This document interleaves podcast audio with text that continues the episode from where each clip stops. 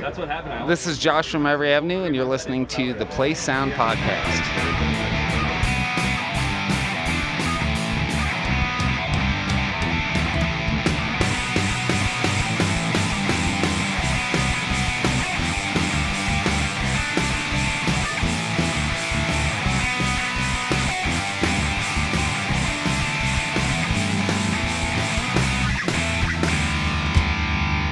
What's going on, everybody? Today is February 11th, 2021. This episode was recorded two days ago on February 9th. In it, we talk about the PlayStation 5, which Chris finally has, uh, including Spider Man Remastered and Demon Souls. I talk about some of the things that I've been into lately, including Super Mario 3D World and Bowser's Fury, the Persona series, Hades, and Paper Mario the Origami King. As far as music goes, we talk about the Jimmy Eat World live streams that they've been doing. A Day to Remember's live acoustic session that they did, Weezer's OK Human, Hayley Williams Flowers for Vases slash Descansos, Foo Fighters, Medicine at Midnight, The Weather Station, Glasswing, and much, much more. So it's been a long time, but this is a good one. So hope you enjoy. Chris, how you doing, man? Good. What's up? What's up? What's up? I feel like it's been a very long time since we have done this podcast. Yeah, but I've been up to uh, one thing and one thing only, and that's what I'm here to talk about today. And what is that one thing? Spider Man. Dude, I, I can't believe that you not only like so so I think the last time we podcasted it was a number of months ago and you were considering um, buying a PlayStation. Like you I, I think it was like something that was maybe you were on the cusp of it or you were thinking about it. You were also thinking It- about building a computer. Yeah, it was something where uh, so so when the PS5 was initially coming out, I didn't have. Whenever you buy a new console or buy a console of any kind, really, it really comes down to what games you want to play for it. Sure. And at the time, there wasn't really enough to pull me toward a PS5. Um, but around the end of November, I think, or maybe beginning of December, I really started to get into Spider Man. Um, I picked up the Game of the Year edition for PS4, and and I was playing through it, and then I uh, something just came over me the one day where I was like, oh, well, they have the remaster of Spider Man. Which is like a PS5, like it, it comes with the Miles Morales game. Um, if you buy like the Ultimate Edition, you get both the Spider-Man remaster and the Miles Morales game. Um, so something just came over me where I was like, oh, I can get the remaster and Miles Morales. Like I was having such a good time with with the game that I was just Sure. like, yeah. And then and then there's uh and then there's Demon Souls, uh, which I have never been a Souls kind of gamer, but uh, No, but you played interested. Bloodborne, right? Like I feel like you started Bloodborne. Yeah, I've I've done Bloodborne a little bit. Um, I've done I did uh, I don't know probably 10, 15 hours with Dark Souls three way back when. Um, so I kind of knew what it was, and I was kind of excited that they had taken taken basically the first Souls game and basically rebuilt it and remastered it and did all the A remake. You know, it, ni- it, it was essentially a remake. Remake versus Yeah. remaster. I feel like it, it was a remake of the entire game. Right, and so I, I took a when you when you took the fact that there was going to be Spider-Man uh, remastered. That's one game. Uh, Miles Morales, which is uh, most people, it's not as long as uh, Spider-Man, but Miles Morales will say is its second standalone game. Sure. Uh, so there's so there's two games. You got Demon Souls, and then I was probably going to pick up 2K21 at some point, uh, NBA. And then what makes what made it a bigger sell too was that you got all these developers uh, who are coming out with patches for their games. Um, something I had later in the notes. Uh, God of War, for instance, just got a patch um, to run uh, with 60 frames per second Sure. and higher, uh, you know, Which makes a big deal. Like output. I feel like Yeah. PC gamers have been talking about how frames per second makes like a really big deal in games for so long. But because like PS4 and Xbox were just like mostly 30 frames per second, it was just like no one really could do that.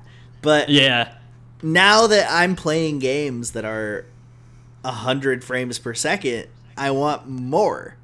yeah, Yeah. yeah. It's it's really cool. There's a there's a, a setting on the PS5 where uh, PlayStation games, um, and I'm sure Xbox has a similar thing, uh, are getting much more like PC games now, where you can either there's different um, like output settings almost like you can either improve uh, or increase like the performance, like you can have higher frame rates, or you can increase the graphical output. Um, so you could um, in the setting you can either choose performance or like graphics or something.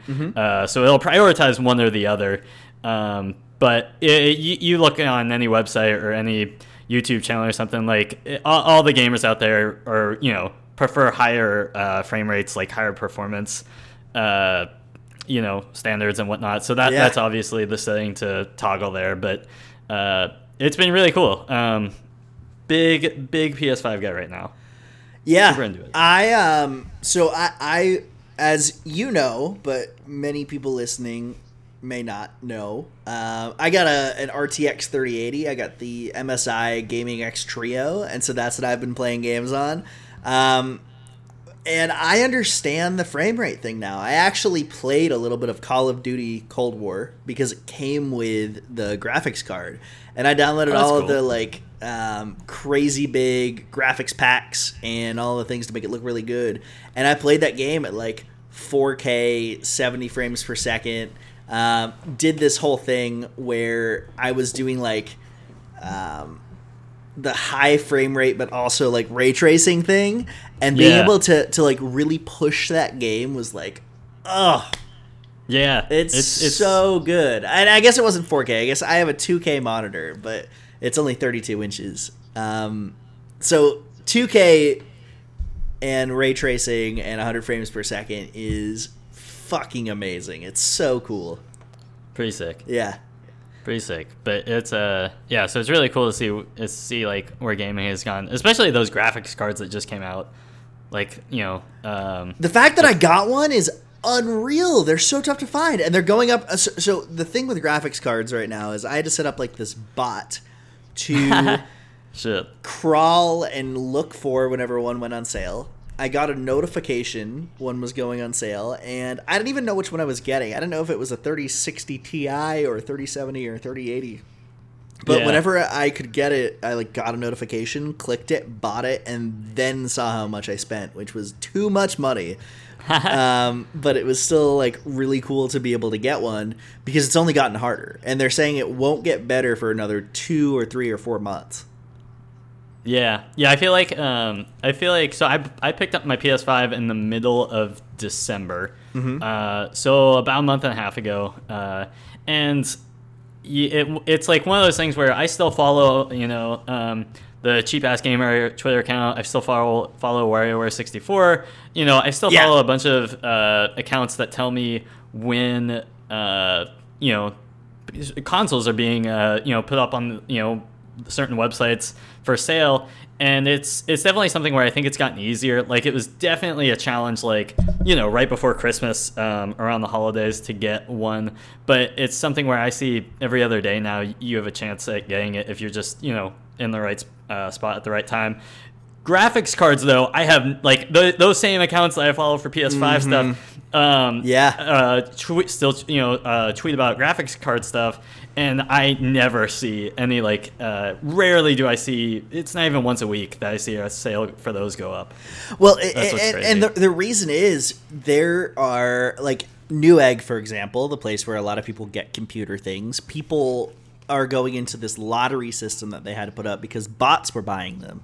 Because this is just like it was like four or five years ago. Um, because people are buying graphics cards for crypto mining and like Bitcoin and things like that. Um, which is crazy because there are people who want to play games that can't because people are using them to mine Bitcoin um, or This is wild to me. Ethereum or whatever else. And that is essentially the reason because people will buy these graphics cards in bulk. They've started doing Yeah. this since they announced the uh, the gaming laptops that have the RTX 30 series in them. They will buy the laptops in bulk to use them for like mining Ethereum and then people can't use them for gaming. They'll just have a bunch of them closed in a room, like stacks on stacks of laptops or graphics cards, so that they can do this. Um, and that sucks. That really That's- blows. That's disgusting. I don't know, like th- th- that, and then uh, and then scalpers with like vi- the newer consoles and stuff. Like That's a big know- issue too. Yeah. I don't know when you have the time or money to do this, but this is it's just ridiculous to me that someone They like make the money though.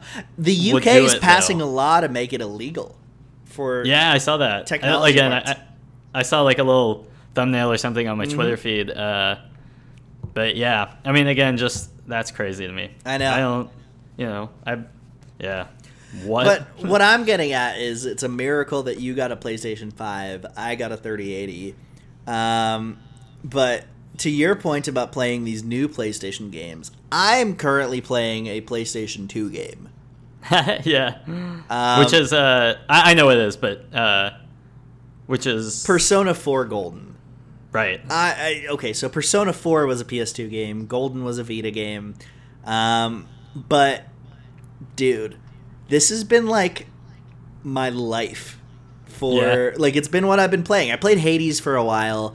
Uh, and I'm, I'm going to talk about that because I love that game. That might be one of my favorite games of all time, right up there with, tied with, if not better than, in my opinion, Breath of the Wild. Um, I think that game is that good. But Persona 4 is just like watching a TV series. And I'm loving playing it. And I'm at this point now where I have the Persona 5 Steelbook waiting for me. I have the. Uh, I'm going to play Persona 5 Strikers, Yeah, probably on yeah, PC that- whenever it comes out, which is like this Yeah. week. Yeah, it's uh, reviews have started coming out for the game. It, it looks they look uh they're pretty good. Um, Yeah. better than what I thought they would be. Well, so I think you and I talked about Persona going back like two or three years whenever I first tried playing it and whenever the first one came out. And I like got into it and then moved and stopped playing it. Um, Yeah. But I, I didn't really get into like the nitty gritty of it because I was following this guide and it was telling me what to do and what to answer and all of this other stuff. But I started playing this game. I, I was like, I, I'm cutting myself from this guide. I'm not going to use a guide to play Persona. And I'm going to make decisions based on whatever decisions I want to make and make this game like um, my Your own. experience. my own Yeah. experience versus like a guide telling me what to do when because that's the whole point of the game is like it's this open thing. You can build relationships with people as you want to. You can dungeon crawl whenever you want to. You can buy shit whenever you want to. And I have had so much more fun since I cut myself free from using a guide for this game. I Yeah. cannot even express it. It feels so liberating. Um, and also, not only that, I think I'm enjoying it so much because you're building relationships with people in this game, and like that's the whole purpose. Whenever it's impossible to like do that right now and to like make new friendships and go out and meet people, and that's what this game is about. Uh, Right. It's basically the opposite of Demon Souls. Um, I only have a couple of things. I, I really, I, only, I really only have. I haven't played Demon Souls a, a lot, but Yeah. uh, it's basically the opposite in the sense where that game tells you nothing, and like I would hold if I had, I've had to look online for a, a number of things. Uh, in relation to the game and I I wish I had like a Prima guide or something like next to me the entire time that I could just like okay I have to go here and I have this character so I need to go here like um it's very frustrating in that sense where I, I wish I didn't have to use a guide but there's a lot of times where I'm like um like what or like where would the best route be here? Or like what options do I have? And how do I level up? And what you know it's just like basic video game stuff but the game doesn't tell you anything so. Isn't it kind of amazing that those guides were such a big part of playing games whenever we were growing up, and now they're just like not? Yeah it kind of is um I still have an entire like bin like full of like old magazines and like Nintendo powers and guides and stuff that yeah. um I really only look at whenever I move but it uh definitely harkens back to that time where I'm just like oh snap This, I- this used to be a thing. I feel like I, I didn't even think about that. That's a really good point. But I feel like Persona 4 Golden is old enough that I could probably find a guide for it somewhere, and that would make my life so much easier because I'm always on IGN, like going through different tabs and shit. And if I could Yeah. just um, like bookmark stuff, I feel like that would be really convenient. For sure. Um, uh, So anyway, there, there, I, I think that that's a, a really good point to get into is some new games that are coming out, and and Persona Five Strikers um, was something that we started talking about. It, it apparently serves as like a sequel to Persona Five in every way except for the gameplay is a little bit different, but. The way Yeah. that IGN put it, it plays more like an action RPG than a typical Musou, like beat 'em up Dynasty Warriors type of game, and it's closer Yeah. to like a Kingdom Hearts type of thing. That's really cool to me because I don't like the Dynasty Warriors kind of like gameplay style that like Persona has. I- It's not that I don't like it. No, that I mean that it- Dynasty War- Persona is more of like Persona is the closest thing that I've ever played to Pokemon, in my opinion. Right. Yeah. Yeah. It's but it's it's very like it's very turn based. Yeah, Duh. And um, and it's just sometimes it's like really slow moving for me, and I'm just like, you know, when when every other game that I specifically play is just hit square repeatedly. so so I sit down to play Persona, and I'm just like, oh, okay, like I got a got a whole uh got a whole like you said Pokemon like system. you got to think of got a- like strengths and weaknesses, and Figure it's and- it's literally the same thing except there's no rhyme or reason to it. Like that's the- what? Yes. So it's like Oh. in Pokemon there there are like types. And Yeah. there are those in Persona, but sometimes you look at a monster that's like a newer quote unquote like evolved version of the one that you saw in like a dungeon or two before, and its weaknesses and resistances are completely different. Oh, okay. That's kind of nuts then. Yeah. Yeah. exactly. Like my point. But but that's but that's the thing about strikers. It's like a, It's not a that. fast-paced game, and it Yeah. follows. It's like a, a it serves as a sequel not to Persona Five Royal, but to the original Persona Five. Wait, is Royal? I thought Royal was the same thing. It, it, like in terms of like story, but like gameplay, they tweaked some stuff. They tweak story and gameplay. They they Oh, like okay. add a semester of school, or they like add an a, a, a like dungeon or two dungeons at the end, and like streamline the game.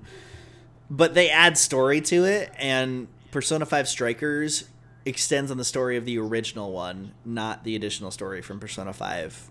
Royal. Oh, okay. Yeah, I gotcha. yeah. Yeah, that's cool. Um, yeah, that being that all being said, Persona Five is definitely something I want to still play. Um, but I, yeah, not I, sure. I think I. I got this whenever we were still living in Dallas together, but I have the Steelbook here, and I am Yeah. so excited to play. th- Like, this Steelbook just looks so good. Yeah, yeah, and uh, it, it's always been like a really like like like I'm in the you know a number of like different anime and stuff, and and uh, there there's a lot of parallels um, in with JoJo's Bizarre Adventure. Um, I've heard that from a lot of people. so I mean, I've like I've wanted to get into it um, because I do like JoJo's. JoJo's isn't my favorite anime by by any means, but um, there there's a lot of really cool stuff about it. I like, uh, and so you would think I would like jump into Persona, Yeah. and like it for that stuff. But um, yeah, I've played it. I played Persona like for two hours or something. Um, and that was uh that Well, because you you have you have the original Persona Five, right? yeah Yeah, it's I a, it's a slow burn. It's one of those games that takes a while to start, but also takes a while to finish. yeah so Um, strikers out now everywhere is it? No, I feel like it's Friday coming out. By the time Uh, this goes might maybe be. it'll be out. Um, yeah So you also have written here NBA 2K21. I want to hear about this game. Oh, okay. Uh, right. So, uh, so I have uh, just a few, um, j- just for like PS5 game thoughts. Um, two K twenty one is it, it's the same old frustrating two K that you you love and hate. Um, there's not really a whole lot of difference. Um, a whole lot of different things about it. Um, graphically, it's better. Um, it, it plays a little better, I guess. Uh, the one thing that really bugged me at first with the game is I, I've always been a fan of the shot stick um, to use the right stick to shoot. Uh, as opposed to hitting the square button, and Yeah. they've they've they've given a lot of options to how you use the shot stick, uh, which is frustrating because I don't know. Whenever you're in the sh- settings for the shot stick, I don't know what a lot of the stuff means, and so I had to spend like a half hour just trying to figure out what I wanted my settings to be, basically just so they could be like like 2K games in the past. Um, and so that was like really frustrating because I was trying to use it the way I thought I should use it at first. And it was just like really frustrating because I wasn't hitting shots. And I was like, look, I've played this game before. Like, I know how to use the shot stick. And it turns out there's there are so many options um, for it Yeah. that it was really tiered or toggled to a different play style than how I was using it. Uh, but that being said, it's, it's still very much um, at its core. It's still very much 2K. If you like NBA, if you like the series, it, it's not a whole drastically different game aside from that. I feel like the last one I liked was NBA 2K13. And I don't know why That's- that's, the specific one I liked, but it I don't. That's that's probably a high. I forget. See the the way I think of these because I play I play 2K almost every year, or Yeah. at least close to every year. Um, every now and then I'll skip a year, but uh, that was probably at like where when I was at the peak of my 2K playing uh, career. Um, so I I generally favor games in that era highly as opposed to like 2K18 or 2K17 Yeah. or 2K19 like like that that's just eh, uh that's just kind of when I think the series is kind of like oh yeah like these games were better and then and then they tried either doing too much or not doing enough yeah. and I hate them now but uh so yeah so that that's really uh that's my extent on 2K21 um And I don't know anything about it. I have nothing to add other than yay basketball. Go basketball. Uh, Big basketball guy. Uh, the one sports thing I do want to mention is that EA is bringing back the NCAA football series. This this is a polarizing thing though. Yeah? Because they're not they're not going to be using current players from my understanding. Oh, So it's called college football, but it's going to be using players from the past. oh, So like so like from like like if it's 20 so we're, we're looking at the uh, in January the 2020 season just ended. So if the game were to come out, the game's not going to come out this summer. It's not it's in very early stages. Um, again, from my understanding.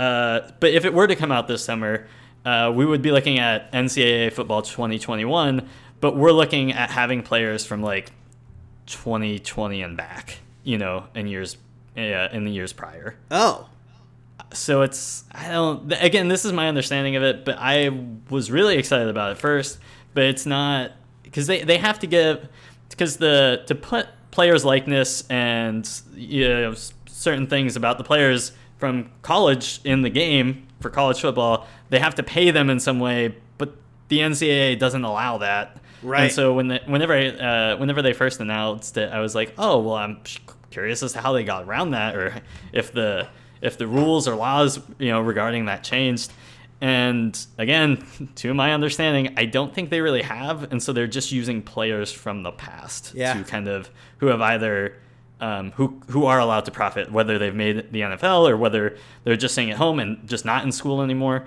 um, you know it's players that who would be legally like allowed to profit interesting, that's interesting. my blurb. And it's so I'm just kind of like, eh, okay. I'm sure a lot of the times in the past they've done you can download rosters so Mm-hmm. some some glorious group of souls will will uh, go through the extent at making you know each team's roster and uh, you know and there's nothing you know they can EA can do about you know downloadable rosters it's just a part of the game I guess Sure. um, so that's there. There, that will probably be there. Uh, but yeah, college football. It, it- again, not even. I don't think it's supposed to come out this year. So I'm just like, this is like a this is a kind of a real bummer in a lot of ways.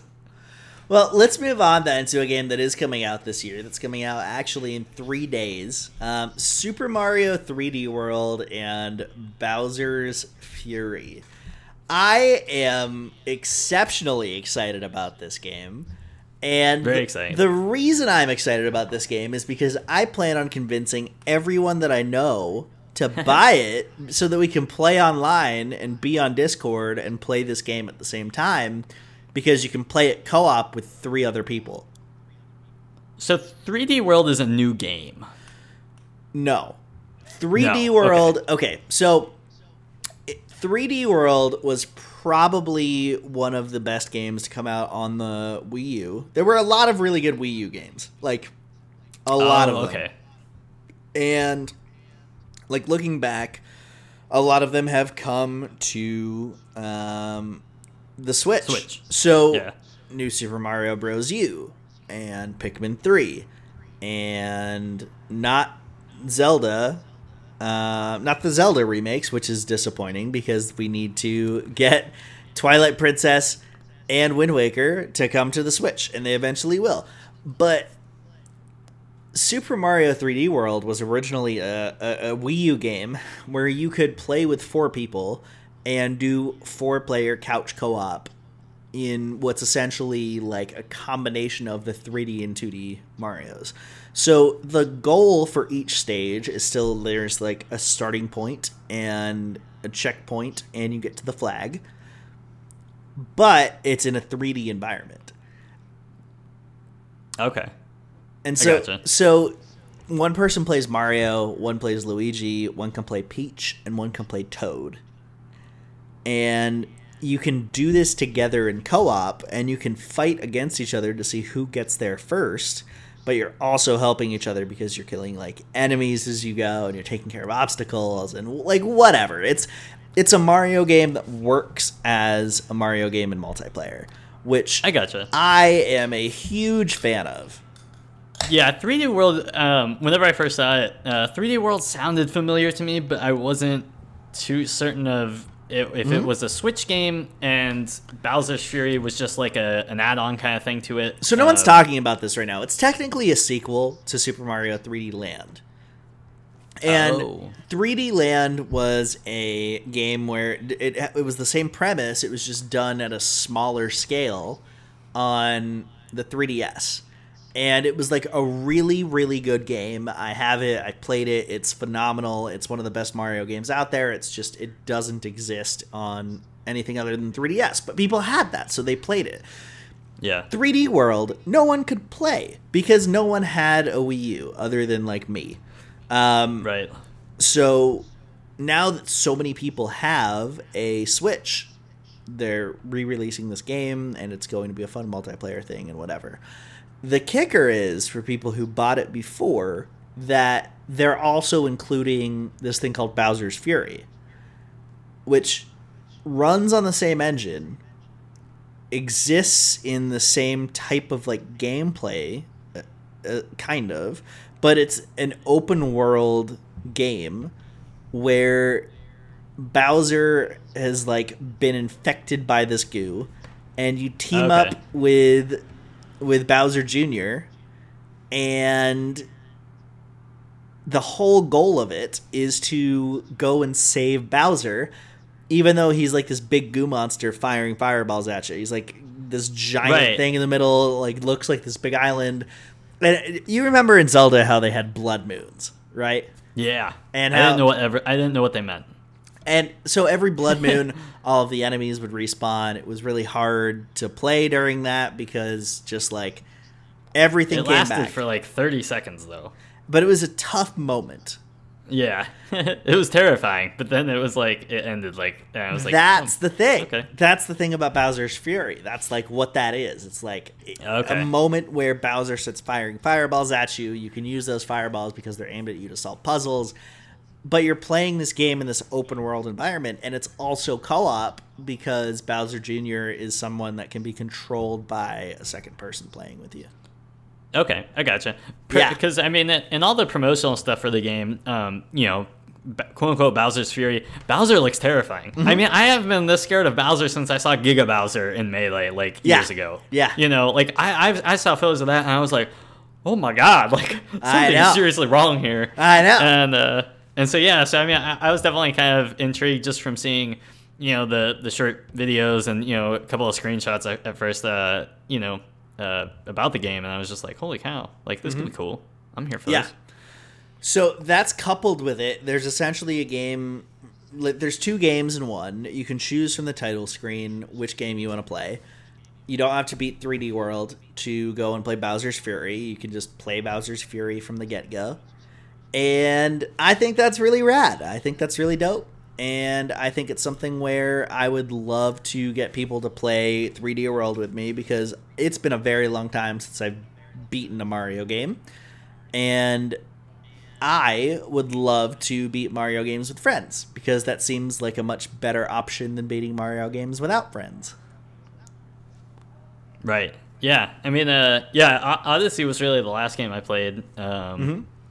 You know, a couple of you know two, uh, three, year, two, two, three years ago. Uh, so yeah, I, I'm here for that. I haven't. played I think Mario that was five years ago. Odyssey, I think that really game came out. I think that game came out in 2016. Nah, it was like 2017. It came out the same year uh, Breath of the Wild did. Wasn't is, that uh, 2016? no, it was the year of our Lord, Link, 2017. oh man, Uh, you are correct. That is still four years ago. So still crazy. oh yeah, I guess it would be. Still think it's 2020. so I know. I know. Been a hard Um, one to come around on. So, on the topic of Mario, we haven't talked about Paper Mario the Origami King. I don't want to take a long time on this, but I've spent like 20 hours playing that game and I keep coming back to it. Um, I'm upset that it's not like your typical JRPG like what The Thousand Year Door or the original Paper Mario were, but only to mhm. the extent that I want to play games that are like that. It's still a really good game. I still love it. It's still really fun. It's well put together, and it is the funniest game I think I've ever played, other than the South Park games. yeah, very but cool. the humor isn't It's- like super mature. It's just like stupid humor that, that is accomplished really well in the moment. And I, I encourage anyone looking for like a palate cleanser type of game to play that. Very cool. Um, the last game I wanted to talk about is Hades because we haven't had a chance to go over this game yet. And I think that whenever it was announced at the Game Awards two years ago, I was excited about it and probably mentioned it on the podcast, but never actually um, took the time to play it until like two months ago. And oh my god, Chris, this is this this game is one of my favorites of all time. I put more hours into this on Switch than I think I've I've put into anything other than um, Breath of the Wild or Pokemon. This is like number three for me. That's crazy. That's Yeah. uh Yeah, I mean it's it's kind of uh Dead Cells ish. It is. But it's Um, it would be like so Dead Cells was fun because the gameplay was good. I look at Hades as it's like a game where the gameplay is phenomenal, but the story is so good and so consistent where even whenever you die the story moves forward and that is huge because that's the biggest issue with that entire genre of games is that whenever you die in, in a roguelike or a roguelite the story doesn't move on. You have to usually get to a certain point for the story to move on. And in Hades, you die and the story keeps going. You continue talking to people, your relationship with people grows. It's kind of like a mix between like a a Dead Cells and a um, Persona because you're building relationships, but also a typical like RPG or action RPG because you're raising your stats the whole time so that you can actually like make these runs longer. yeah. Um yeah, it's it it's just like one of the most clever things I've ever played. Um the way that like it feels great, the action in it is wonderful.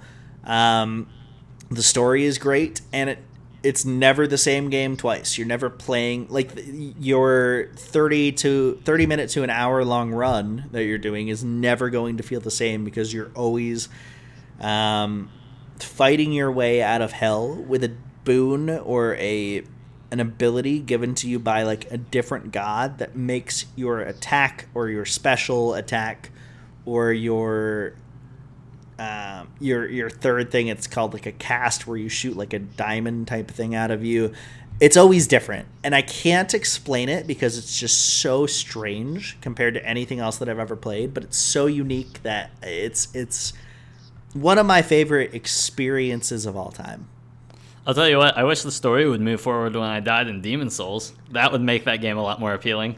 Well that's that's kind of the thing like it's it's a very similar type of game and it, demon souls is like a roguelike like your whole job is to get to a certain point get get like to a checkpoint or Yeah. like keep fighting through. And in Hades, it's the same thing. Um, but man, is is that game good? Like, Yeah. yeah, Cool. Yeah, I'll, I'll have to try it. It's it's on pretty much everything, right?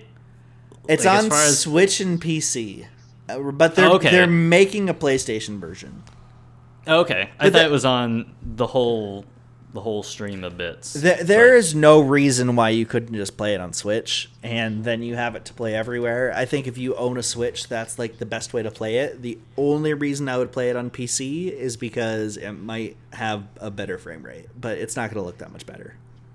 Okay, I gotcha. Very cool. Um, yeah, I'll probably uh, I'll have to maybe try it. I haven't played anything on my Switch for a while, so I might have to get into that. So Uh, good. And then I've been playing a lot of Apex too, but I could talk about that for hours, so I think we skip over it. Apex. All right. Uh, yeah, I. Yeah, I mean, just last bit of gaming news, and I, I kind of briefly mentioned it earlier, but uh, uh, God of War uh, recently got a PS5 patch, um, so I'm definitely gonna have to try that. Um, especially with uh, there's a lot of rumors flying around that the the new one uh, Ragnarok is gonna be coming out later this year. Uh, I'm not really sure how true those are, or if I can really expect it to come out this year, but that'd be pretty sweet.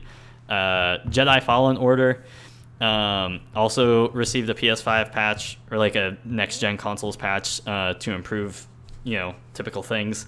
Uh, this is really cool because I started playing Jedi Fallen Order. Uh, our friend Dave get, lent me his copy. Yeah. Um, but it's for the Xbox, and I know he's not gonna listen to this probably, so I, I don't really mind talking about it like this. But uh, yeah, the Xbox One S was really hard to play it on. Like, like it's not really hard. Like it's playable, but it's like frame rate is just the game like dies at certain points. It feels like, and it was just it was just really slow moving. Yeah. and that was that's kind of why like I kind of stopped playing it. Um, but it's a really cool game, and it's it's a Star Wars Jedi lightsaber swinging game. When you get Um, used to playing games at higher frame rates, you don't know if you're playing on like a regular PS4 or if you go back to older games, you don't know what you're missing out of or from if Yeah. you're not playing on something that can really push a game to its limits and push the frame rate and also just generally like like push the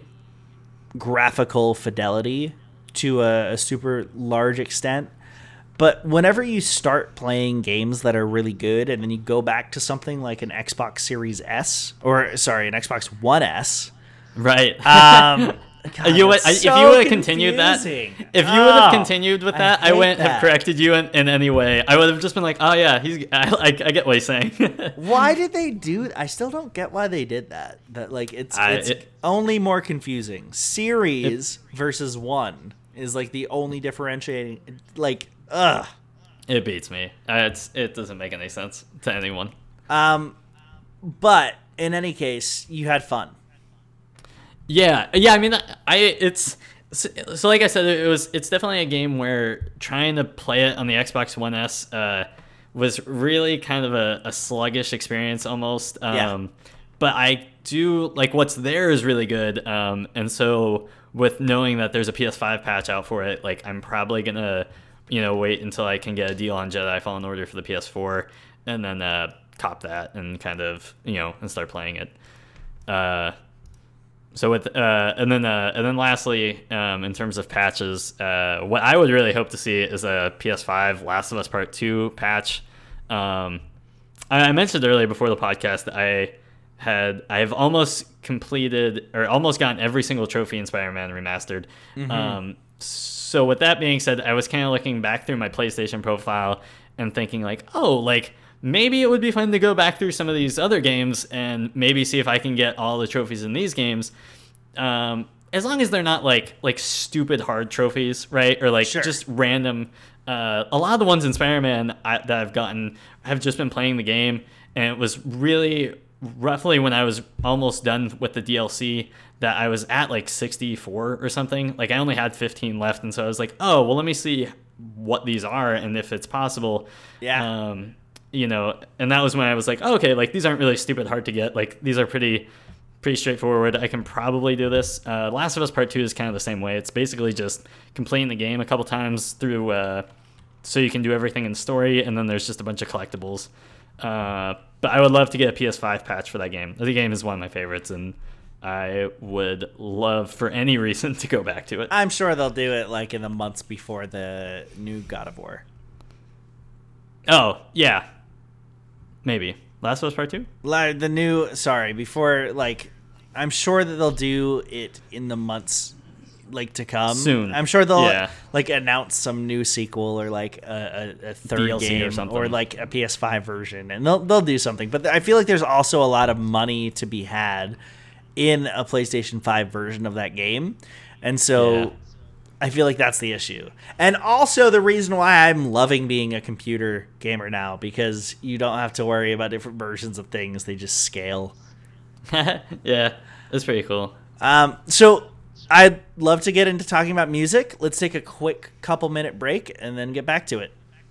Okay, sweet. Sweet.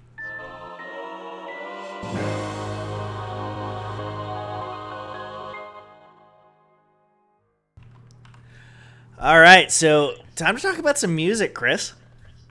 Yeah, not not a lot. Um, uh, for what I was looking up earlier, like like usually in January, by the end of January, I've listened through like five or six albums. You know, like usually Yeah. a couple albums per week, maybe even. Um, in re- in the past years, but there's only been three albums I've really, or four albums that I've really listened through the whole way.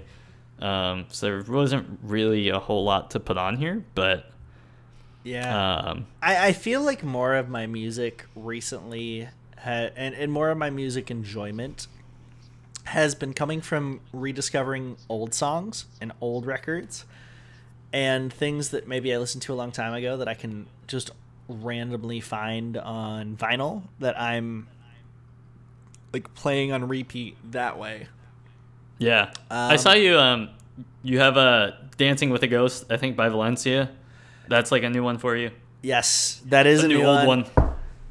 Um, but That's before cool. we get into any of the music news, like uh, just just to make a note of kind of the change in situation between the last podcast that we did and this one, like obviously I'm I'm living in Austin now, um, Right.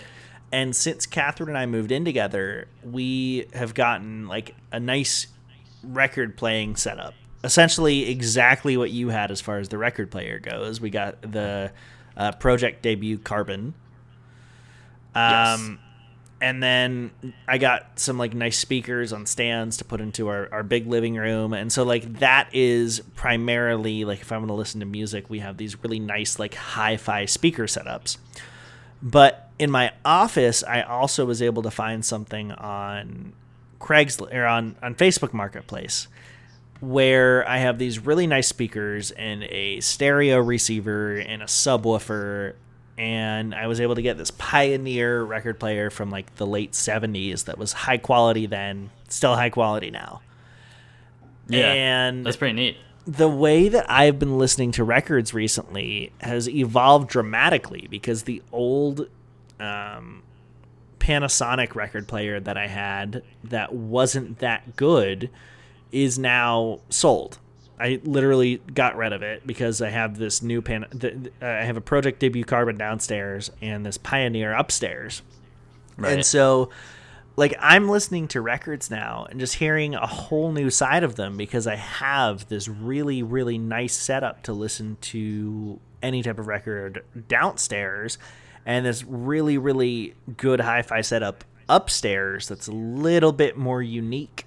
Both of them are really unique, but uh, far different from what I had before Very cool. and much Yeah. closer to what to what you've been listening to vinyl on, which is really like a high hi-fi, high fidelity music setup. Yeah. Yeah, it's a yeah, it, it's a really cool thing. I mean, it's just um you know, uh, it's just a really cool setup to be able to, you know, or like like records are cool, you know, and uh, you know, and you want to get the most out of them in a way, you know, with uh, you know, it's I mean, it's nice to I guess have like a small little record player or something that uh, you know, that plays the record, but uh, you know, it's also nice to have a, a nicer setup and like you that said, like you, you treats can- them right. That isn't just Yeah. something that was like from Sears in the 70s or 80s, which is what I had before. That could be potentially damaging to records now that I like know more about it. But being able to listen to things and like hear some of the nuances of like how the how the guitars sound or how the the like vocals pop a little bit more is really cool. Yeah, definitely. Highly recommend. Mm-hmm. Mm-hmm. Faux show. So that being said, uh, I've also upstairs in my office, uh, along with this new record player, I've hooked my TV up to my speakers, and I've been watching these Jimmy Eat World live streams, sitting on my couch after work on Fridays, um, through these really nice speakers, and it sounds so good. It's like I'm at a concert, Chris. Yeah, yeah. I, I missed um I missed the surviving one because I'm an idiot. And uh, wait, wait, wait. Why, did- why, okay, so you're an idiot, but why? Did you just not know they were happening, or what? Uh, I don't know. I just wasn't like. I guess I just wasn't sold on it. I Okay. don't know. Like, I, like I had something better to do. Like, I don't know. Like oh, no, no. I mean, well, the thing is, they're um they go on so they go on sale or like they go live, for better um wording. Uh, they go live on Fridays. Every other Friday have- at four. Yeah. Yeah, and but you have like the whole weekend to watch it. Like you can hop on there. It, it they uh it goes live Monday or it goes live Friday and then it shuts off on like Monday or something. Yeah. But as long as you go on and purchase a ticket, you can stream it for like you know, uh, I think it's only one stream, but like you can watch it at any point during those three days. Uh, so I mean, work wasn't even like uh, work wasn't even like a real like issue. It was just I just didn't want to do it. I guess I Yeah. don't know. Yeah. And then but that but then uh uh what you call it? I heard the futures one was coming up uh a week or two ago, and and so yeah, like I a week and a half lo- ago at this point, I think. I started listening to uh to futures, you know, just uh, on Spotify and stuff, and uh, and I was like, holy cow, like this is such a cool album. And I was like, you know what, like I really need to, you know, see this live stream or do whatever I can to Yeah. support this band. Like like futures is hella dope. And, It's a great record, front to back. And so I bought the li- I bought a ticket for the live stream, and I was just like, I was just you know, I was chilling out, I was making dinner or something, and I was like, damn, this is cool. Like, well, why? What was I doing? Like, why didn't I hop on hop in on this in the first place? But uh, they, I missed so I missed the surviving one, which I'm sure you could talk about. But uh, Yeah, I actually Fu- like the surviving one better than I like the futures one, and I think that the reason is I, I'm a weird type of Jimmy World fan where I feel like I've always been a fan, but I'm more so connected to their more recent albums, specifically Integrity Blues and Surviving, um, than I did with like clarity or futures or even back in the day like bleed american. I, I don't think i connected to that as much as i have these most recent records.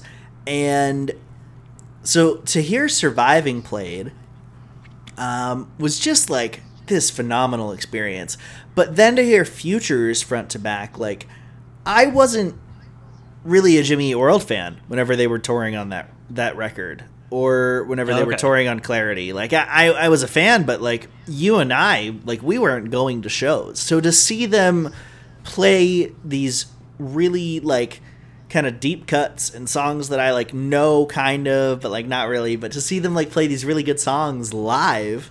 Uh, even Yeah. though it's a recording, it's just like it's phenomenal. It's so much fun to watch, and and I'm excited. I just I have all of these Jimmy Eat World records that they're playing through front to back. I have all of these on vinyl, so I've like listened to them in the weeks leading up to it. Clarity and Futures and Surviving, and man, am I excited for Clarity! It's such a good record. It's so Yeah. good. Yeah, I, I am too. I uh, for a long time, um, the most hardcore fans, I would say, like quote unquote hardcore Yeah. fans, would I think would say that their favorite uh, Jimmy World album is Clarity. Yeah, yeah. And, uh, and and Futures was always my favorite for like a really long time, uh, and I never understood the argument to even be had. Uh, but in recent years, uh, Clarity has really come around on me. I'm not gonna say it's my favorite Jimmy Eat World album, but um, I definitely see where people are coming from when they say it's their favorite. And yeah, so I, I'm very excited to get to watch this live stream this weekend.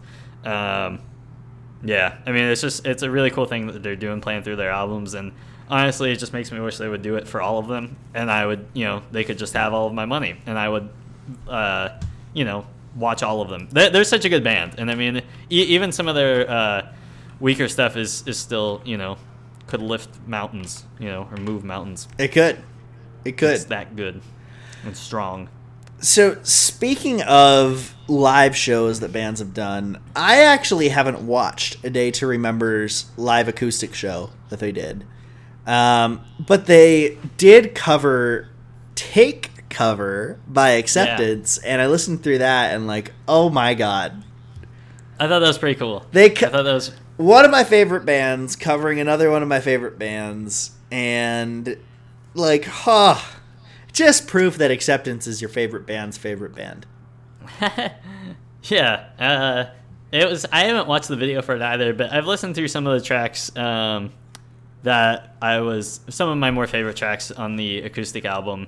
Uh, and take cover was definitely a big a big one for me where I was like, oh snap! Like, who knew that in 2021, you know, one of your favorite bands would be covering one of your favorite bands from you know how long ago? you Yeah. know? especially when it's at this point such a like a it's not like an, a super obscure record but like it's it's you know it's a deep one down to be uh pulling stuff out from It's it's a deep one, but also one that's well loved to the point of making comebacks like every few years. Yeah. Like where there's a new pressing of it, or someone's talking about acceptance, or acceptance comes out with a new record, and everyone just wants to talk about phantoms.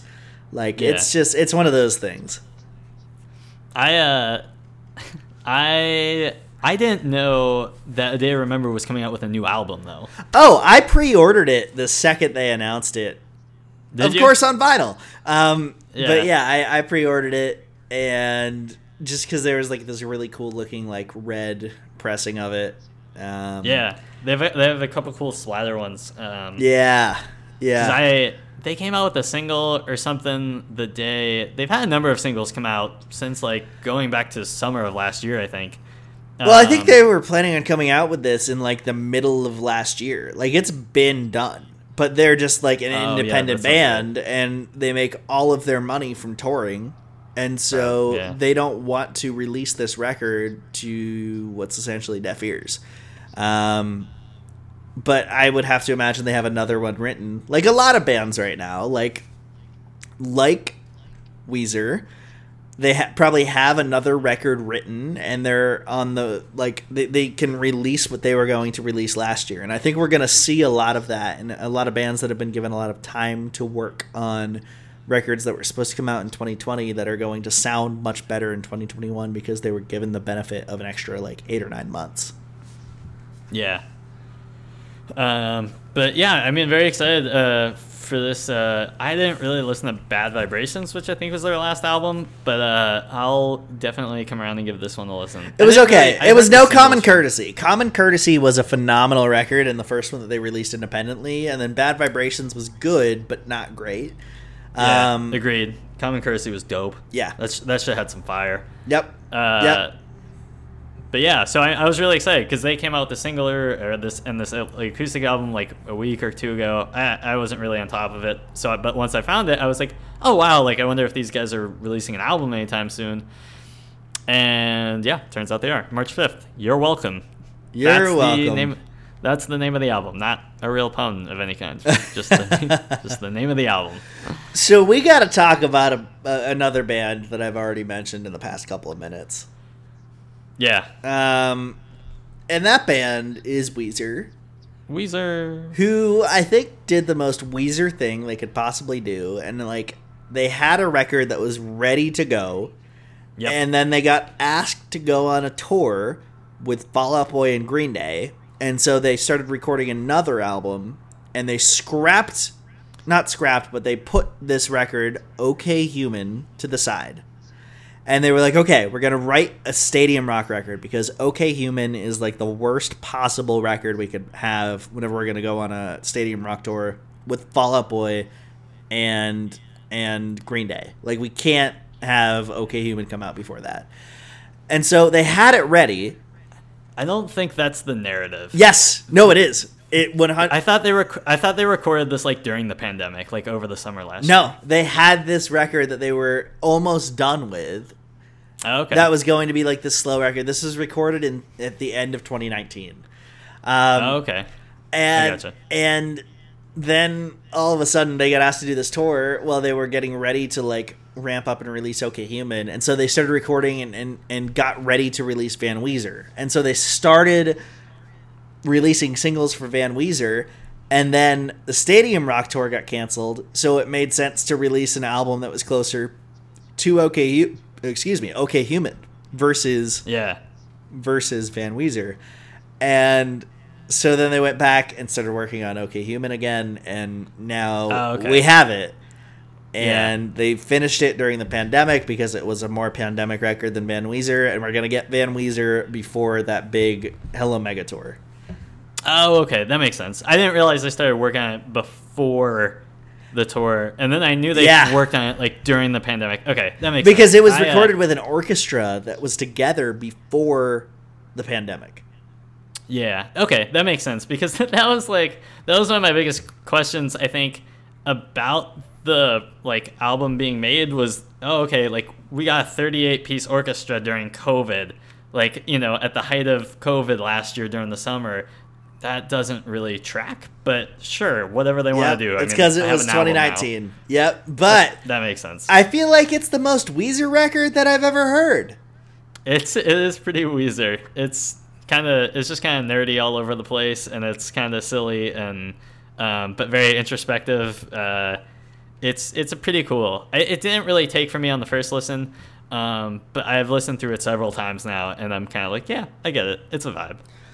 And apparently, like in in the way that it's called OK Human, it's a tribute to OK Computer, in the way by, Oh, by? Radiohead because Yeah. whereas that record apparently had like some electronic shit and was done electronically. I don't fucking know. I don't listen to Radiohead, but OK Human was done completely like just with an orchestra with people with Right. like not electronic instruments, and that was like their whole premise behind it. That's kind of funny. Mm-hmm. Um, but yeah, I uh, yeah, as a as a big Weezer fan, uh, I'm into this album. I thought about ranking Weezer's albums, uh, but I just haven't gotten around to the time. But this is like this is it's like mid tier Weezer, but it's still very good. Um, Bird with a Broken Wing is probably my favorite off the album. I think my favorite Um, would be Alu Gooby or Aloo Gobi if Yeah. they would just release an electro like an electric guitar version of that song. They might, who knows, or maybe they'll play it or something live at a show one day. Yeah, We can only hope. we can Uh, only hope. But I- it feels much better. Like I, I saw this take that I loved that Weezer was kind of uh, in this rut in the thousands and 2010s, like late thousands, early 2010s, up until like the Red album, and then they got better. They recovered. They made a comeback. With Yeah. everything will be all right in the end, which I agree with because that record was really good. Yeah, and then they, and then um, my second favorite Weezer album is is the White Album. Yeah. Um, so I I think that's like uh, yeah, I like everything all right will be everything will be all right in the end. Was, was like I, I liked it, but then once the White Album came out, I was like, oh, this is what this is what they were meant to do. They've found their calling. Weezer Like, didn't like- start until Matt Sharp left. That's still one of the funniest SNL skits I've ever seen. I still get a kick out of it. So, I, we could talk about Weezer for hours. Like, I feel like you could definitely talk about more Weezer than I could talk about Weezer. But instead of that, let's talk about Hayley Williams because she just dropped um, essentially what is a stripped back version of um, the Petals for Armor record that she put out last year. It feels like that, but more concise and stripped back and made into like this acoustic, less poppy, um, more brooding record. Lo-fi, yeah. So, um, Flowers for Vases slash uh, Descansos.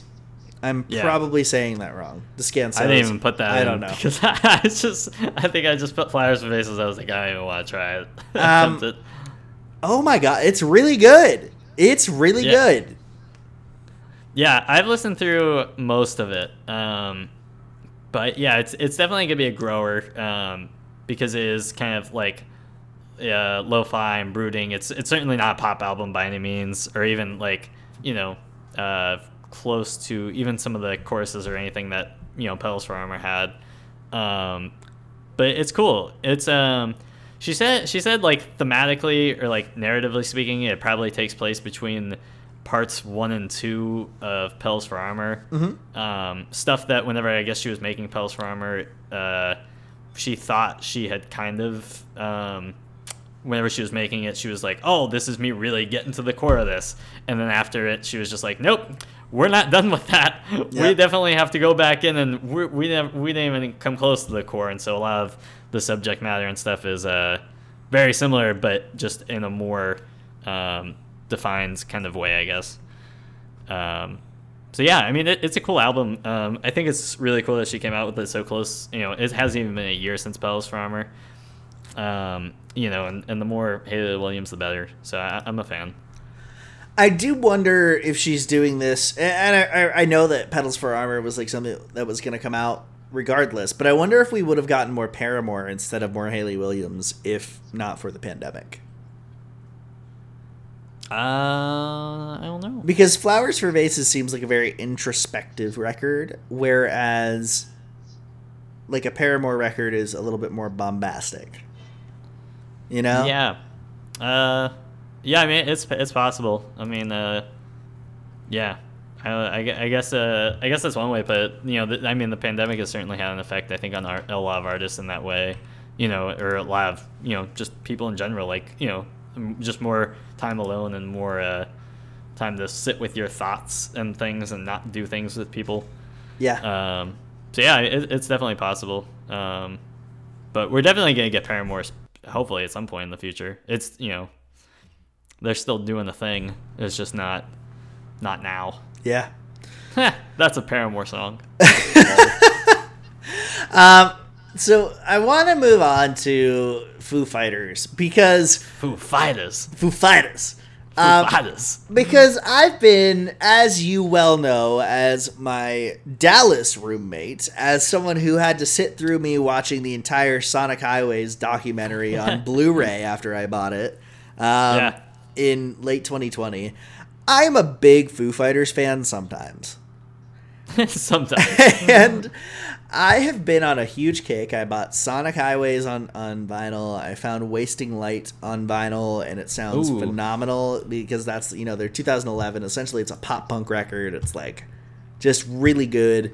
Um, I loved Concrete and Gold when it came out in 2017, but it had a couple good songs. And then it had a couple of duds. I don't think Medicine at Midnight has any duds. Whenever I listen Uh. through this album, this is like more so than almost any Foo Fighters record other than Sonic Highways because I had the context behind all of it. I feel like Medicine at Midnight comes in really strong with Making a Fire and Shame Shame and Yeah. is just a really concise nine song album that's entirely too short but is also really really like they cut the fat on it and I love that. Yeah, I, I, I I've listened through it once. Um, I, I think it's pretty consistent. I mean, it's it's not it's not really poking fun, but it's definitely a Foo Fighters album. Like it's there's not, you know, Foo Fighters have never really, you know, done a lot to, uh, you know, ch- evolve or change their sound. Uh, there are certain. Things... I disagree with that to a certain extent. And I'll explain Okay. why, but I want to hear your thoughts first. No, I mean, well, I, I'm basically just rehashing every music publication out there. Like this is l- what every like review has said, and so it's it, it's definitely I think kind of tiered. I'm not a huge Foo Fighters fan, like to begin with. So so when I read a bunch of this stuff and I go, yeah, I can hear that. It's like.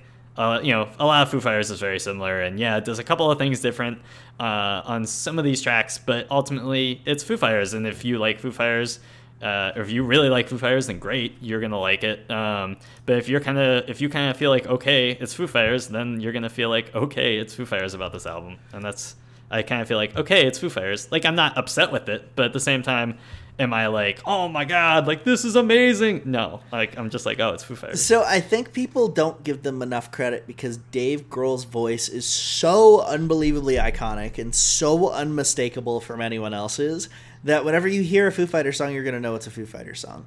But I think if you listen to the music behind it and you go back to like some of their older albums, if you look at like the color and the shape, that was like quintessential '90s rock with Monkey Right. Wrench, Hey Johnny Park, My Hero. Like those are songs that are like those are the Foo Fighters, and if if you like start looking beyond that, and I'm just I'm looking through the records right now, like one by one, which is like all my life, um, and really that was the only song that was good on that record, but.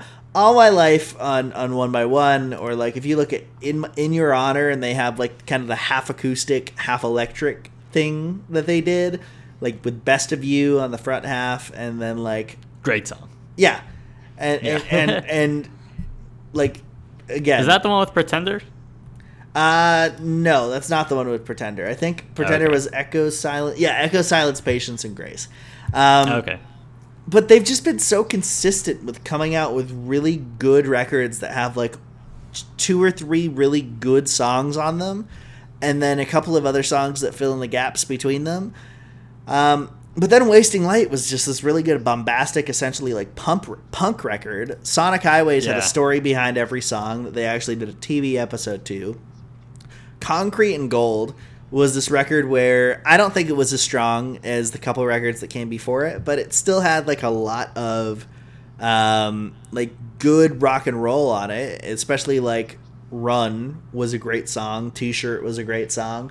Um, but then Medicine at Midnight, like I feel like they've finally done exactly what you're saying they haven't in coming out with a record that they've been able to change their sound and still stay the Foo Fighters.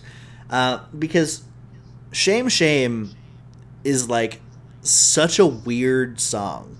It's such a like creepy, Yeah. scary, like like weird, slow, offbeat thing. And then No Son of Mine, which was their second single, was like this big kind of like anthem, like this anti-war anthem. And like this feels like the most emboldened, most most impassioned the Foo Fighters have been in like a long time. And that's why I'm so into it. And I, I feel like I I'm less impressed with it initially as Concrete and Gold because I loved that record. Um, Sonic Highways, Wasting Light, those records grew on me. But Wasting Me- Light goes hard. Like- Yeah. Like, that that that that to me is like that's top tier Foo Fighters. Like It is. that shit that shit goes hard. Like I that I love that. I think It's I so think good. personally that Wasting Light is their best record. Um, but I think Medicine at Midnight. I know, I know, I said it. But I think Medicine at Midnight is going to give it a run for its money, and I think that this entire record is intentionally. They've said this. These are songs that can be played in stadiums. That's why they wanted to wait to release it until after the pandemic. But obviously, it's not ending anytime soon. So Yeah. they uh, they released it anyway, and here we are with Nobody told Florida. Oh Jesus! Fuck yeah! I don't even want to talk about it because that place looked ridiculous. Man, Fl- Florida, um, in the context, I mean, just of the Super Bowl, uh, I mean, there was like, I saw this one video on uh, on Twitter or something. Maybe it was a TikTok, maybe it was uh, just something that was posted on Twitter. I forget, but uh, it was something like this. This girl was like just shocked and appalled at like 25,000 people being in this in the stadium for the Super Bowl. And she goes has anybody told the arts? Has anybody told the music or the clubs? Like you know it was just like she just repeated like has anybody told the arts? Like multiple times. And I just thought that was like the funniest way of putting it. I was like Yeah. lol you know in their defense, and something they didn't play up as much as I think they should have, a lot of the tickets for the Super Bowl this year were giving given to vaccinated healthcare workers, which I think is great. oh okay But I people didn't, know, that. They didn't talk about it. I didn't know that They should have talked about it. that's kind of a that's a good point. I, you learn something new. I was just kind of like, you know, like I, I know Florida has been. I think you know, to my understanding, one one of the states that's been mo- the most lenient on, uh, you know, The COVID most lenient. Yeah, absolutely. and and so I just kind of was like, I wasn't really surprised that you know, the, to see people in the stadiums, uh, or or out. I think I saw a picture after the fact or something like, um, yeah. But anyways, that's yeah. I forget how we got to this point. Anyway, I don't know these next two records. I'm curious to hear about these. Um. oh, okay. Uh, so the weather station uh, is uh, came out with a new album, Ignorance. Um, it's primarily just one woman, I think, uh, who does most of the songwriting and stuff, but has like a backing band to help her record and stuff. Um, uh, Tamara Hope, I believe, is probably the main execution person behind the boards and stuff. Uh, anyways, uh, her last album, I think it was her debut album, came out like a few years back or something. Uh, mostly just like an acoustic project. I listened through some of it. Yeah. It was kind of okay. Um, but her new album, the new album Ignorance, uh, is definitely she's kind of embraced synths and strings and a bunch of different other things to kind of help make the record pop. Synths Uh, and strings and other things. Yep, and uh, and and so uh, and so it's very much a it's it's like a low sounding uh, it's like soft rock, you know. Yeah. But th- they're they're some pop songs, um, but they're just very soft. They're they're not like big sing along choruses or anything, but uh, definitely hooks throughout the album. Uh, very indie. Uh, it's really good. It's been uh, I've like I said, I've only really listened through a handful of records this year, but that was definitely the one that stood out to me. Um, so big recommend. And then uh, Glasswing, uh, which is much easier for me to talk about. It's Aaron Marsh from Copeland, who it's his project. What? Yeah. So this is like So I didn't very- know this before I made my recommendation for this week, and I love that. Let's keep talking about this. Uh, yeah, so it's basically I think it's just like his solo thing at this point. Okay. Um, but it's very it's very Copeland like um, but just without the more like band sounding stuff. Um, Yeah. It's just it's just a lot more. Uh, it's it's a little slower. It's uh, but it's it sounds like Copeland. It sounds like Blushing kind of, but without like I said the full band. I guess. Do you want to hear something really funny that I did this week? Like, What's that? so last week on Friday, I had a doctor's appointment. And after doctor's appointments, whenever I get my like cancer immunotherapy infusions and everything going on with that, I typically feel a little fucked up because, like, Yeah. of course, because I, you know, this wasn't one of those times um, because it was a week after it. But I was like, ah, you know what? It's like two o'clock. I just had a doctor's appointment. Um, I I want to feel something. And so I went through the car wash and I put on Blushing by Copeland while I was in the car wash and it was a trip, man. That's nuts. It was great. That's kind of how this sounds. Really? in a car wash listening to Copeland. Yeah, it's it's kind of like dark and kind of like almost in a way like uh, uh, you know it would make good music to listen to like if you were in the rain, you know. So kind of a similar car wash vibe. Um, yeah, it's it's really cool. It's called um I, I thought the I thought the title of it was hilarious. It's it's an EP, so it's five songs, um, but it's called I'm in the checkout line of my life. And I just I don't know. I thought that was funny. Uh, very cool though. Uh, the last few tracks I think stand out more than the first couple, but uh, definitely definitely worth a listen. Awesome.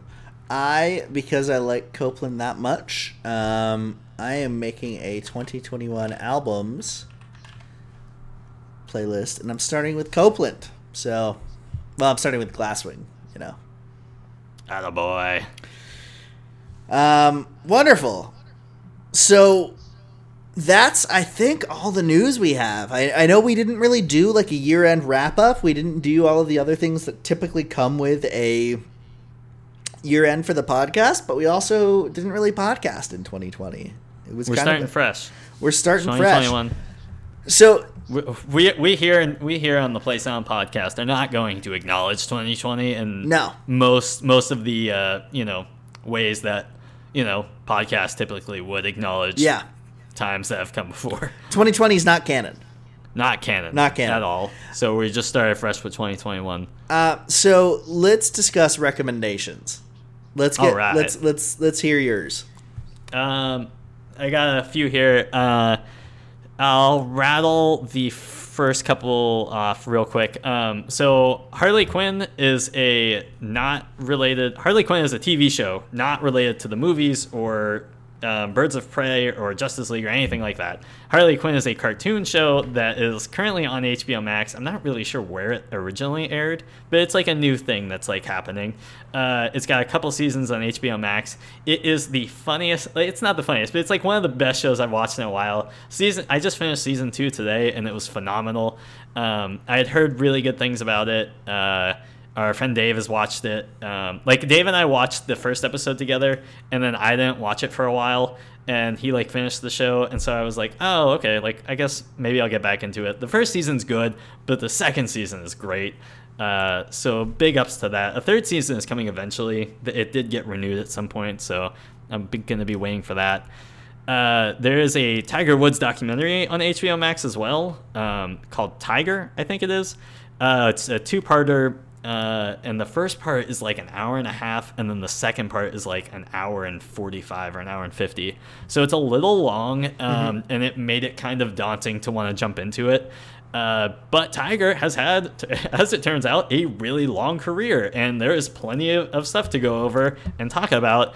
And I watched it in I think two sittings. So, uh, so I mean, yeah. Well, I mean, I watched the first part. It's basically like two movies.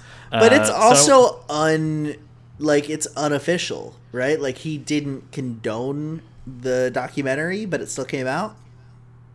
Oh, yeah, I didn't know anything about that. Um, yeah, I mean it's out. It's on. Like I said, I Yeah. watched it. Um, it's a thing. It's. I thought it was pretty good. I thought you know it. It, lead, it talks about him. Um, you know, it basically covers his life. It talks about him as a child, uh, the relationship we had he had with his father, his early career success, his um, kind of spiral, you know, in his later career, and how he kind of you know um, was able to recover. And you know, the the documentary ends with him winning the 2019 Masters. Um, you know, and how he was able to come through it all. I thought it was really cool. Um, it, like I said, it's very long, but I felt engaged for the mo- for the most of it. Uh, it wasn't anything where I thought it was too long. It was, you know, it felt just right. So I was kind of, I was like, oh, okay, like this didn't turn out to be as bad as I thought maybe it would. But, anyways, um, so recommending that. And then lastly, I'm going to recommend Spider Man. Literally just any and all things Spider Man. Um, I uh, big fan of the Spider Man remaster that came out for PS5. I think I mentioned it before the podcast, so I'll just throw it up real quick here. Um, I have I have all I have 77 out of 79 trophies, and with me completing a second run through of the story, I will have the last two trophies. So th- I'm really excited about that. Um, and then I've also watched all of the movies. So I watched the original Sammy, I think it's Sammy Malik, um, uh, the director. I watched the original trilogy of his movies. Um, I watched the two Amazing Spider-Man movies, and then I've also watched the Tom Holland ones and Spider-Man into the Spider-Verse. You're not gonna be Miles able to say that soon, man. All of these characters are about to be in the same movie in the third Spider-Man. They're bringing them all back. The multiverse. No, th- that's that's what they've said. But uh, Tom Holland just came out. Uh, a lot of stuff is going around today that he's denying all that. of course he is. Eh, yeah, but Tom Holland, Tom Holland can't keep things in. You know, if there was one person who would tell me what's going on, you know, he's Tom Holland has spoiled some stuff in the past. You would think this would be one of those things. Uh, that he That's would what they slip. want you to think. Reverse Maybe. psychology. That'd be pretty cool though. Um, it would be. Uh, so yeah, so I'm I'm pretty excited to. Uh, like I said, I think uh, I've I've always been more of a Batman person, and even at that point, like not really. Like I've seen some of the movies, um, or most of them rather, but um, but really into Spider-Man as of late. Super cool guy. So, so I think that that's a really good segue to my recommendations because I'm in the process of watching. So, so Catherine and I are watching all of the Marvel movies, starting with the like timeline first movie in the Marvel universe, which is Captain America. We started with Oh. that, Very cool. then we went on to Captain Marvel, and then we went on to Iron Man. And so we're watching them in timeline order, and it's been wonderful. We just uh we watched Thor a few nights ago, and we're about to watch Avengers. What did you uh real quickly? What did you think of Thor? Of watching the original Thor again? Yeah. Oh, I, have you seen it before? I, I've only watched it once. I did what you Yeah. did, but before Endgame came out. Um, Yeah, it's- so- I saw. I knew the Thor movies weren't like supposedly great by any means. They're kind of like bottom tier Marvel movies, but I enjoyed the first Thor. Okay, so Thor Ragnarok is not a bottom tier Marvel movie. I think No, Thor oh, you're right. I forget about Ragnarok. Thor Yeah. Ragnarok is my favorite Marvel movie. Ragnarok. Ragnarok's Um, top tier. I, I meant the first two. That's my bad. But the first, so w- I've like in starting to watch this, I told Catherine like I can't watch the Dark World. I will not watch the Dark World. It's not gonna happen. I will watch a YouTube video for ten minutes and be fine. Have you seen it? Yeah, it's bad. Yeah, It's- it's, not good. It's really bad. Um, terrible. It's like actively a bad movie. It's like Incredible Hulk levels of bad. Um, it's wow. This was a movie. No. no, um, but the original one was okay. It's just in watching it now, you notice that like whoever directed it just did a lot of like diagonal camera angles, and me saying that to you now, you might not have noticed it the last time you watched it, but you're not going to be able to watch it again without thinking of that. Um, That's funny. It's like literally, it was- ugh, it's so bad. It's funny though. Like I thought I got a It kick out of watching funny. it. Yeah, it was. It, the the humor was good, but it wasn't like Ragnarok good. Like Taika Waititi No. is is one of the best directors that they could have put on that because he like had the sense of humor that fit Thor well. And the character in in Endgame too just like evolved so much and I think that that's why um, Chris Hemsworth is like kept doing Chris Chris right or is it Liam? I get them Uh, it's. Chris. Chris No. Hemsworth. Yes, I think it. Chris Evans. No, that's Captain America. Oh yeah, you're right. Oh, you're right. It is, It is uh, Hemsworth. No, it, I think it's Liam then. I don't I don't know. It doesn't. Fu- it, wh- whatever it is, like they're okay. The original Thor is okay. The second one is like not good. I'm not gonna watch it. Um, original one was good. Yeah. Um, so anyway, I'm watching them all in order. I'll have an update for you the next time we podcast. Hopefully in less than four months. Um, I'm also going to recommend the Copeland album In Motion. And before you started talking about Glasswing, I already had this in my. I didn't even I didn't even look at your ex. So this that is really funny. Yeah. I got yeah. a kick out of it. That's yeah. cool. So I um I don't know. It's it's like one of those records that I never had listened to whenever I was younger, and I'm getting the same vibes from it as I would get from like an Armor for Sleep or Sherwood or Over It or Autopilot Off. It like fits into that like old kind of Warped Tour scene type of record for me. That I feel like I just missed out on this one. Like maybe Yeah. I listened to it at some point, or like Spitalfield, like kind of in that It- vein. It's very Spitalfield, yeah. It's it's the most like I would say rock, I guess you could say that like Copeland goes throughout their career. Mm-hmm. Um, and yeah, it's definitely kind of unique in that way. I have been playing Pin Your Wings on a daily basis for the last month and a half. It is Yeah. such a good song and such a good record um, that it's just one of those ones that I'm going to keep coming back to because it, it's something where I feel like I discovered a, a phenomenal high tier pop rock record from the early 2000s that I didn't know existed. And I feel like whenever that happens, it's few and far between because I know so much about that era. Um, but when it happens, it's just like, holy shit, where have I been? Like, where Yeah. was this? Right. I Um, gotcha. So Copeland in Motion is another recommendation.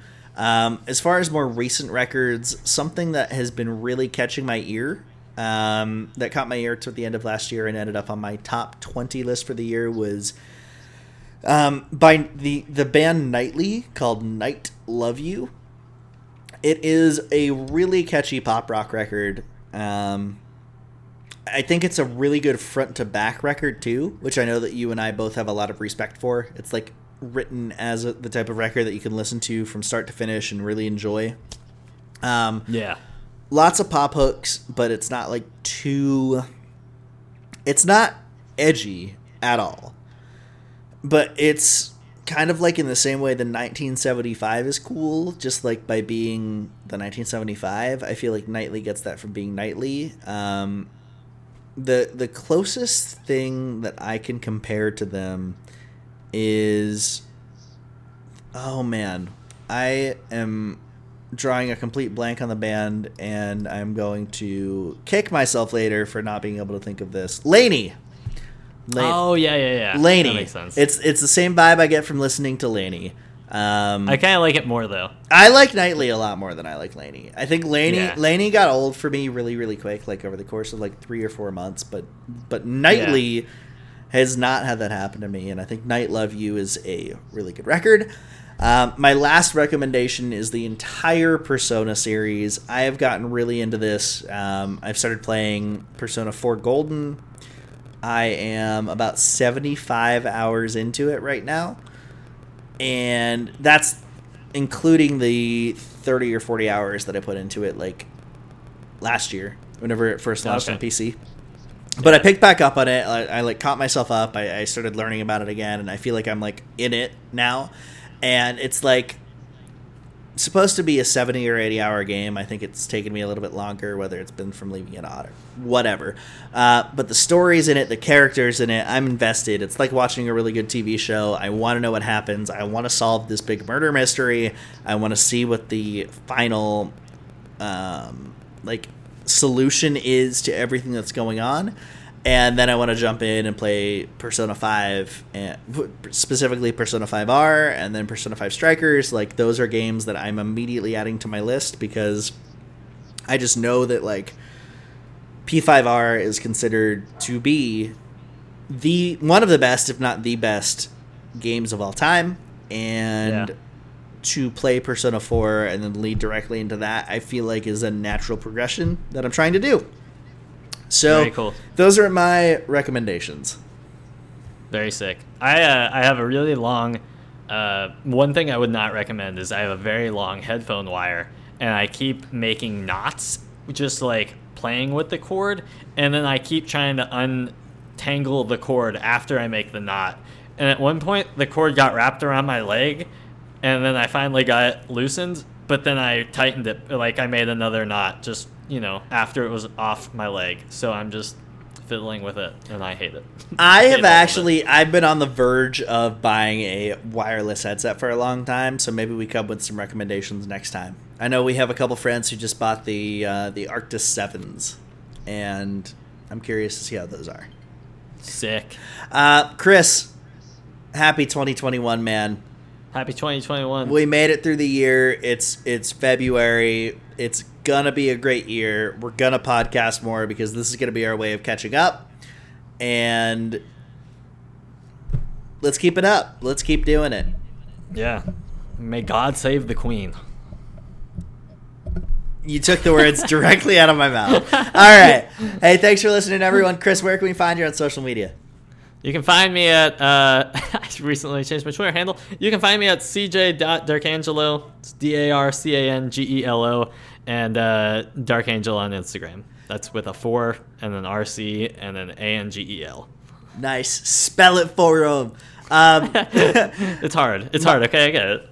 and I am most likely Joe across everything or best plot on Twitch. Chris, let's hang out more. This has been the Play Sound Podcast. Thank you all for listening. We will talk to you very soon. We'll see yous. Bye.